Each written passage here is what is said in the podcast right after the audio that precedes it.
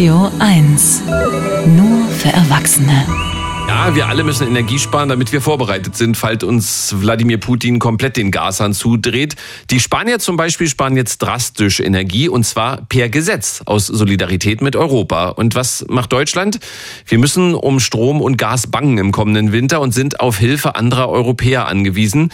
Doch beim Energiesparen passiert bisher außer Appellen und Vorschlägen eher wenig. Eins ist klar.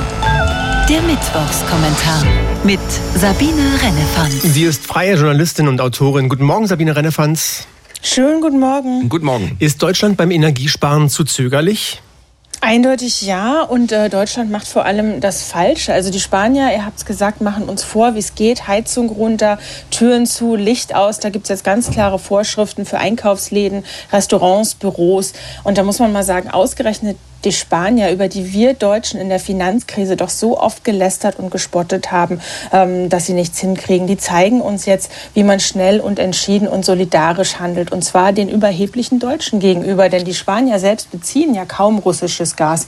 Und jetzt könnte man einwenden, na ja, in äh, Spanien gibt es auch viel mehr Klimaanlagen, da gibt es auch mehr zu sparen ähm, als bei uns. Aber immerhin geht es in die richtige Richtung. Bei uns hingegen werden seit Wochen total absurde Diskussionen darüber geführt, wo der Strom herkommt und jeder holt so sein altes Lieblingsdiskurskuscheltier hervor, also die Atommeiler, ob die nicht doch länger laufen könnten oder Gasfracking, ach ja, ginge das nicht doch.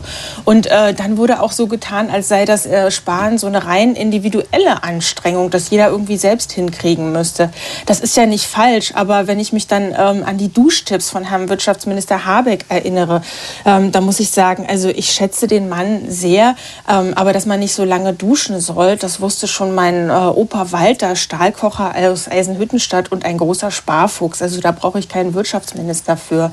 Den Vogel schoss aber die Außenministerin ab, Frau Baerbock ähm, von den Grünen, die meinte, man dürfte den Deutschen jetzt nicht so viel zumuten aus Angst vor Volksaufständen. Also das ist ein Wort, das sie benutzte. Äh, ich denke da eher an den äh, 17. Juni 1953 in der DDR, ähm, eigentlich ein Tag der Demokratie. Und da wunderte ich mich dann doch ein bisschen über das Demokratieverständnis dieser doch so weltläufigen Frau, als ob Protest von Bürgern nicht ein legitimes äh, Mittel sei. Also ähm, und dass man da so eine Angst vor dem Bürger hat, das ähm, macht mir doch auch Sorgen. Aber kommen wir mal noch mal zum Thema. Was machen denn die Berliner? Wo spart denn die Stadt ein? Am spanischsten, um das so zu sagen, trat ja bisher die Umweltsenatorin Jarasch auf, die internationale Schlagzeilen damit machte, dass einige Denkmäler und Sehenswürdigkeiten in der Stadt wie der Dom zum Beispiel nachts nicht mehr angestrahlt werden. Der Rest des Berliner Senats lebt aber nach dem alten Motto, wenn du nicht mehr weiter weißt, dann gründe einen Arbeitskreis, also auf Neudeutsch Taskforce. Da sitzen sage und schreibe 40 Leute drin und denken nach. Ich glaube, das sind mehr Leute als im Experten Expertengremium für Corona der Bundesregierung. Aber Stromsparen ist offenbar ein bisschen komplizierter als eine weltweite Pandemie. Da soll am 16. August ein Konzept vorgestellt werden, wie der Senat mit seinen Verwaltungen etwa 10 Prozent Energie einsparen kann. Und zwar wohlgemerkt nur in den öffentlichen Verwaltungen. Verbote für die Wirtschaft wie in Spanien sind laut Wirtschaftssenator Schwarz gar nicht angedacht. Wieso eigentlich nicht? Und wieso braucht es da 40 Leute, um zu sagen, Tür zu Licht aus Heizung runter? Und diese Taskforce dreht dann wahrscheinlich auch auch noch fünf Runden, Kommissionen, Gremien, Anträge und vielleicht steht dann im nächsten März eine Entscheidung. Ähm, oder man sagt, der Bund ist zuständig. Ich bin zynisch, ja, aber vielleicht bin ich einfach auch nur Berlinerin. Der Mittwochskommentar von Sabine Rennefanz. Vielen Dank. Bitte sehr. Eins ist klar, der Kommentar.